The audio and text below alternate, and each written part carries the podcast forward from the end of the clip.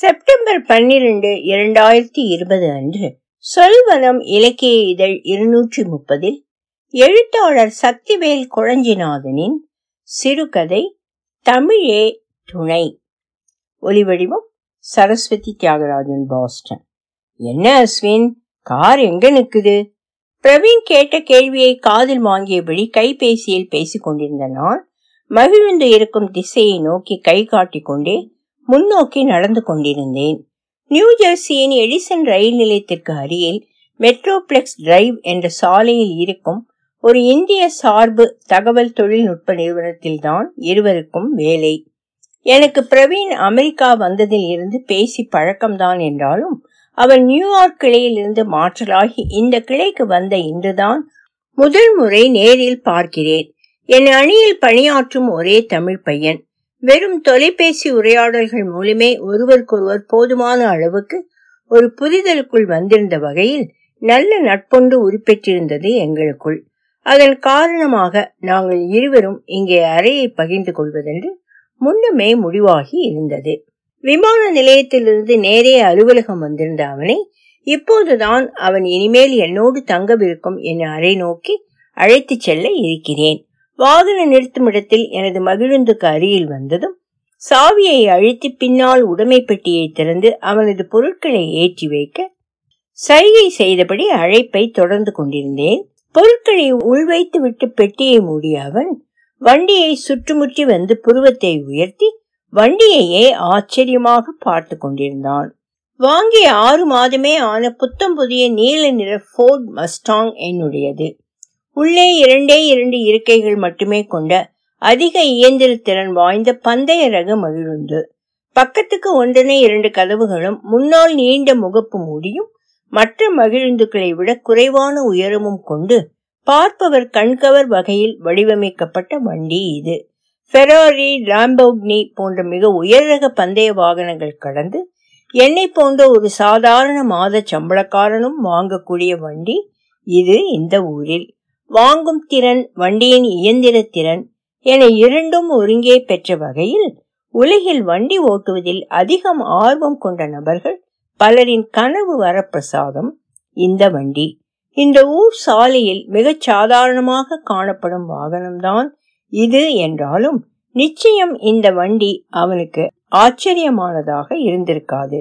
வண்டியை சுற்றி நான் செய்திருந்த வேலைப்பாடுகளே அவனுக்கு அப்படி ஒரு பிரமிப்பை தந்திருக்கும். பின்னால் இருந்த வாகன இலக்கத்தடை பார்த்த அவன் அதில் டாமில் என்று குறிப்பிட்டிருந்த வண்டியின் அடையாள எண்ணை கவனித்திருக்க வேண்டும். இந்த ஊரில் ஐந்து முதல் ஏழு இலக்கம் கொண்ட ஆங்கில எழுத்துக்களில் யாரும் பெற்றிடாத ஏதோ ஒரு பெயரில் வாகன குறியீட்டு எண் வாங்க முடியும் என்பது அவன் அறிந்திருந்தாலும் அதில் தமிழ் என்று பார்த்தது அவனுக்கு முதல் வியப்பாய் இருந்திருக்கும். மேலும் வண்டியை சுற்றி வந்த அவன் வண்டியின் வலதுபுற கதவில் பெரிய அளவில் சாய்கோண வடிவில் ஒரு தாவும் இடதுபுற கதவில் அதே போல் மீயும் முன்பக்க முகப்பு மூடியில் ஒரு பெரிய இழும் ஒட்டப்பட்டு இருப்பது நிச்சயம் ஆச்சரியமாகத்தான் இருந்திருக்கும். நீல வண்ண வாகனத்திற்கு எடுப்பாக சாம்பல் நிறத்தில் எழுத்துக்கள் சற்று வெட்டப்பட்ட நிலையில் ஒட்டப்பட்டிருந்தது. வண்டியின் அழகுக்கு மேலும் மெருகேற்றுவதாய் அமைத்துள்ளதென இதற்கு முன் பலரும் கூட கூறியுள்ளனர். நான் என்னை அழைப்பு துண்டித்துவிட்டு போலாமா? என்று கேட்டுக்கொண்டே வண்டிக்குள் ஏறினேன். த பக்க கதவு வழியாக அவனும் மீ பக்க கதவு வழியாக நானும் ஏறி உள்ளே அமர்ந்தோம். பயணியர் இருக்கையில் வந்தமர்ந்த அவன் முன்பக்க கண்ணாடியின் நடுநாயகமாய் ஒட்டியிருந்த தமிழே துணை என்ற வாசகத்தை உள்ளிருந்தவாறே கவனித்திருக்க வேண்டும். சற்றும் தாமதிக்காமல் யாரா அது தமிழ்? என்று ஆரம்பித்தான். இந்த வடிவமைப்பை இதற்கு முன் கண்ட யாரும் இப்படி கேட்டதே இல்லை. இப்படி ஒரு கேள்வியை சற்றும் எதிர்பார்க்காததால் நானும் அவன் கேள்வியில் சற்று திகைப்படைந்தேன் என்பதே உண்மை. இருந்தாலும் லேசாய் சிரித்து மழுப்பியபடியே ஏன் தமிழ்மொழி மேலே உள்ள ஆர்வமா தெரியலையா உனக்கு? என்று கேட்டுக்கொண்டே வண்டியை பின்னோக்கி நகர்த்தி பின்னர் முதல் கியருக்கு மாற்றி வண்டியை முன்னால் நகர்த்தி கொண்டிருந்தேன். டேய் சும்மா சமாளிக்காத. உன் தமிழ் ஆர்வத்தை பத்தி எனக்கு தெரியாதா? பெருஞ்சித்திரனார்னு பேப்பர்ல எழுத சொன்னா உனக்கு அது எவ்வளோ ஸ்பெல்லிங் மிஸ்டேக் வரும்னு எனக்கு தெரியும். இதுல உனக்கு தமிழ் ஆர்வமா? வண்டி அந்த சிறிய சாலை சாலையின் சமிஞை விளக்கை கடந்து ஷெல்டன் சாலையில் திரும்பிக் கொண்டிருந்ததால் அவன் கேள்விக்கு பதில் சொல்ல இயலாத அந்த இடைவெளியை அவனே மீண்டும் நிரப்பினான். இங்க ஸ்டிக்கர் ஷாப்ல தமிழ் ஃபாண்ட் எல்லாம் கிடைச்சிருக்காதே. ரொம்ப செலவு வேற ஆகி இருக்குமே இவ்வளோ ஸ்டிக்கருக்கும் ஆல்ஃபா கிராஃபிக்ஸ் போய் கிட்டவே இருந்து ஃபாண்ட் டவுன்லோட் பண்ண சொல்லி எப்படியெல்லாம் டிசைன் வேணும்னு சொல்லி செஞ்சது என்ன செலவு கொஞ்சம் கூட தான் அதனால என் வண்டி நல்லா இருக்கா? அவ்வளோதான் வண்டி நல்லா தான் இருக்கு அதனால தான் கேட்குறேன் இவ்வளோ மெனக்கட அவசியம் ஏதோ இருக்கணுமேன்னு என்று சொல்லிக்கொண்டே எதிரில் வந்த மெக்டோனல்ட் துரித உணவு கிளையை பார்த்து அவசரமாய் டேய் அப்படியே அந்த மெக்டியோட டிரைவ் த்ரூ போ. ஹாட்டா ரெண்டு கேரமல் மோக்கா வாங்கிட்டு போவோம். என்றதும் வண்டியை கடைக்குள் விட்டேன். வண்டியில் இருந்தவாறே வரிசையில் காத்திருந்த போது நீ இன்னும் தமிழ் யாருன்னே சொல்லல. ஒழுங்கா ஆர்டர் சொல்லி முடிச்சிட்டு கதையை ஆரம்பி. என்று உத்தரவிடும் துணியில் அவன் சொல்லிக் கொண்டிருக்கும் போதே அவனது கைபேசி ரீங்காரம் விட்டது அழைப்பு நியூயார்க்கில் இருக்கும் அவன் காதலி சோனாலியிடமிருந்து என்பதை அவன் கைபேசி தொடுதிரியை என்னிடம் காட்டி கண்ணடித்து விட்டு அழைப்பை ஏற்கும்போது கவனித்தேன். அவனையும் சோனாலியையும் பற்றியும் அவர்களுக்கு இடையேயான அரசல் பொருசலான உறவு பற்றியும் எங்கள் அணியில் உள்ள எல்லோருக்கும் முன்பே தெரியும். எங்கள் அணியின் அதே நியூயார்க் கிளையில் ஓராண்டுக்கு முன் பணியில் சேர்ந்த ஹிந்திக்கார பெண் அவள். இவருக்கும் ஹிந்தி கொஞ்சம் சரளமாக பேச வரும் என்பதால் அந்த பெண்ணிடம் ஹிந்தியிலே ஏதோ குழைந்து கொண்டு வந்தான். எனக்கு சுத்தமாக ஹிந்தி தெரியாது என்ற கூடுதல் தைரியம் வேறு. அவனுக்கு வாங்கிய அவனது குழம்பியை அவன் கையில் திணித்துவிட்டு வண்டியை அங்கிருந்து கிளப்பினேன். என் வண்டியை முதல் நொடி பார்த்த அவன் எல்லோரும் போல் தமிழ் மேல் அவ்வளவு ஆர்வமா? என்று கேட்காமல் யாரா அது தமிழ்? என்று கேட்டது நினைவுக்கு வந்தது. அவன் நினைத்தது போல் தமிழ் ஒரு நபர்தான். நிச்சயம் அது ஒரு பெண்ணென்றே யோசித்திருப்பான் இவன். ஆனால் அந்த தமிழ் எனக்கு எல்லாமுமான எங்கள் பக்கத்து வீட்டு அண்ணன் டாக்ஸி டிரைவர் தமிழ்ச்செல்வன். ஒரு கையால் இயக்காழி சக்கரத்தை பற்றி கொண்டு ஒரு கையில் சூடான குழம்பியை பருகியபடி வண்டி ஓட்டிக்கொண்டே தமிழ் அண்ணனை பற்றி நினைக்க தொடங்கினேன். அவரை பற்றி நினைக்க எவ்வளவோ சுவையான நிகழ்வுகள் இருந்தாலும் அமெரிக்கா கிளம்பிய அந்த நாளில் என்னை விமான நிலையம் இறக்கிவிட வந்த அந்த கடைசி பயணத்தை பற்றி நினைக்க தொடங்கினேன். அன்றைய தினத்தில் சில அரிய தகவல்களும் நிறைய கிண்டல் பேச்சுகளுமாக தொடர்ந்தது எங்களின் அப்போதைய பயணம். பயணத்தின் ஊடே இன்னொரு பயணத்திற்கு பயணப்பட்டேன். உம் எப்படியும் அமெரிக்கா போய் ஒரு சூப்பர் காரை வாங்கிடுவ. இது தமிழ் அண்ணன். அதான பயமா இருக்கு. அங்கே போய் எப்படி கார் எடுத்து ஓட்டுவனும்னு ஒன்று சொல்லவா? நீ தான் கொஞ்சம் மூட நம்பிக்கையெல்லாம் நம்புவல்ல. என்னதான் புதுக்காராகவே இருந்தாலும் இந்த நம்ம ஊர்ல இடது காலை வச்சுதான் உள்ள ஏறணும். ஆனா அங்க முதல்ல வலது காலை உள்ள வச்சுதான் ஏறணும். எல்லாம் நல்லா போகும் போ. கேட்க கொஞ்சம் நகைப்பாக தோன்றினாலும் அதுதான் நிதர்சனமும் கூட என்று எண்ணிக்கொண்டே நான் அதை சொல்லலண்ணா. இங்க ரைட் ஹேண்ட் டிரைவ் நல்லா பழகிட்டேன். அங்க போய் முத தடவையா லெஃப்ட் ஹேண்ட் டிரைவ் ஓட்ட போறேன். எப்படி இருக்குமோன்னு பயமா இருக்குண்ணா. அதெல்லாம் சாதாரணம்டா. ஒன்று மட்டும் நினச்சிக்கோ. லெஃப்ட் ஹேண்ட் டிரைவோ ரைட் ஹேண்ட் டிரைவோ டிரைவர் நாம் ரோட்டோட சென்டர் லைன் பக்கத்தில் இருப்போம். அதுக்கேற்ற மாதிரி தான் சைடு எடுத்து போவோம். டிரைவர் சீட்டு சென்டர் லைன் அதை மட்டும் ஞாபகம் வச்சுக்கிட்ட போதும். அப்புறம் உன் டிரைவிங் திறமைக்கு ரெண்டு மூணு நாளில் செட் ஆயிடும். இப்படித்தான் வண்டி பற்றி எதையும் இலகுவாக்கி புரியும்படி தந்து விடுவார் இவர். அதனாலேயே அமெரிக்கா வந்ததும் என்ன வாகனம் வாங்கலாம்? என்பது குறித்தும் இவரிடமே கேட்க தோன்றியது அன்று. அதிலும் தானியங்கி வாகனம் வாங்குவதா? கையாளு இயந்திர முறை வாகனம் வாங்குவதா? என்ற பெரும் குழப்பம் வேறு. எதற்கும் இவரிடமே ஒரு கருத்து கேட்டு வைப்போம் என்ற ஒரு எண்ணத்தில் அமெரிக்கால ஆட்டோமேட்டிக் வண்டி தான் அதிகமா? என்ன வண்டி வாங்கலாம்னா ஆட்டோமேட்டிக்கா? மேனுவலா? அங்கெல்லாம் நூற்றுக்கு தொண்ணூற்றி ஏழு வண்டி ஆட்டோமேட்டிக் தானா? ஆனா இங்க நூத்துக்கு பதினஞ்சு வண்டி வரதான் ஆட்டோமேட்டிக் அதுவும் பெரும்பாலும் அமெரிக்கா துபாயில இருந்து வர்றவங்க இங்க வந்து வாங்குறது. உனக்கு தான் மேனுவல் நல்லா ஓட்ட வருமே. போய் உனக்கு எது பிடிச்சிருக்கோ அதை வாங்கு. பேசிக்கொண்டே பரனூர் சுங்கச்சாவடியை கடக்கும் பொழுது சாலையின் நடுவில் இரண்டு கைகளையும் நீட்டியபடி ஒரு போக்குவரத்து காவலர் வண்டிகளை ஓரங்கட்டி கொண்டிருந்தார்.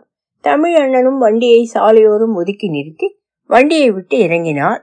வண்டிக்கு அருகே வந்த காவலர் வண்டி எங்க போகுது? ஏர்போர்ட் போறேன் சார். குடிச்சிருக்கியா ஊது பார்க்கலாம். இல்ல சார். சவாரி வந்துகிட்டே இருக்கேன் சார். என்று சொல்லி இரண்டு முறை ஊதவும் செய்தார். சொந்த வேலையாக வந்தாலும் ஓட்டுநர்கள் காவலரிடம் எப்போதும் சொல்வது சவாரிதான். குனிந்து வண்டியின் உள்ளே ஒருமுறை நோட்டமிட்ட காவலர் சரி சரி கிளம்பலாம் போ என்று கையசைத்து விட்டு பின்னால் வந்து அடுத்த வண்டியை நோக்கி நகர்ந்தார். உள்ளே வந்தமர்ந்த வண்டியை கிளப்பி ஜன்னலை உயர்த்தி கொண்டே அண்ணன் மீண்டும் பேச ஆரம்பித்தார். அமெரிக்கால எல்லாம் இனி இந்த மாதிரி போலீஸ்காரங்களை பார்க்க மாட்டேன் நீ. உன் வண்டியை நிறுத்தினா கூட உங்ககிட்ட வந்து ரொம்ப மரியாதையா பேசுவாங்களாம். நீயும் வண்டியிலே உட்கார்ந்தபடியே பேசலாமா அங்கெல்லாம்? என்று அவர் என்று சொன்னது இங்கே வந்த பிறகு உண்மை என புரிந்தது. சொல்லிவிட்டு பேச்சை மேலும் அவரே தொடர்ந்தார். அங்கெல்லாம் போலீஸ்காரர் உன் காருக்கு பின்னால வந்து லைட் போட்டு காமிச்சா நீ உன் வண்டியை ரோட்ல ஓரமா நிறுத்தி ஜன்னலை இறக்கிட்டு ரெண்டு கையையும் ஸ்டேரிங்ல வச்சு சீட்லயே உட்கார்ந்து இருக்கணுமா? அவன் உன் வண்டி கிட்ட வந்து உன் டெயில் லேம்ப் தொட்டுட்டு பின்னாடி கதவு கிட்ட நின்று தலைய மட்டும் நீட்டி உள்ள எட்டி பார்த்துட்டு நீ சரியான பொசிஷன்ல உட்கார்ந்து இருந்தா மட்டும்தான் உங்ககிட்ட வந்து பேசுவாங்களாம். அன்று அவை கேட்க வினோதமாக இருந்தாலும் அவருக்கு எப்படி இதெல்லாம் தெரியும் என்று எண்ணி சும்மா நீங்க பாட்டுக்கு ஏதாவது அடிச்சு விடாதீங்கண்ணே நான் அங்க போய் இதெல்லாம் பொய்ன்னு போன் போட்டு கலாய்ச்சிடுவேன் என்றேன் நக்கலாக. டேய் நீ எல்லாம் உங்க ஆபீஸ்ல யாராவது அமெரிக்கால இருந்து வந்தா அங்கே போய் எங்க சுத்தி பார்க்கலாம்? என்ன சாப்பிடலாம்? என்ன வாங்கலாம்னு பேசுவ? நான் அப்படி யாரையாவது பார்த்தா அங்கே இருக்கிற வண்டிகள் பற்றி ரோடு பற்றி டிராஃபிக் போலீஸ் பற்றி தான் பேசுவேன். போன மாதம் வந்தால நம்ம ஃப்ரான்சிஸ் வாத்தியார் மாமா அவன் ஏர்போர்ட் பிக்கப் பண்ணி வரும்போது பேசினது தான் இதெல்லாம்.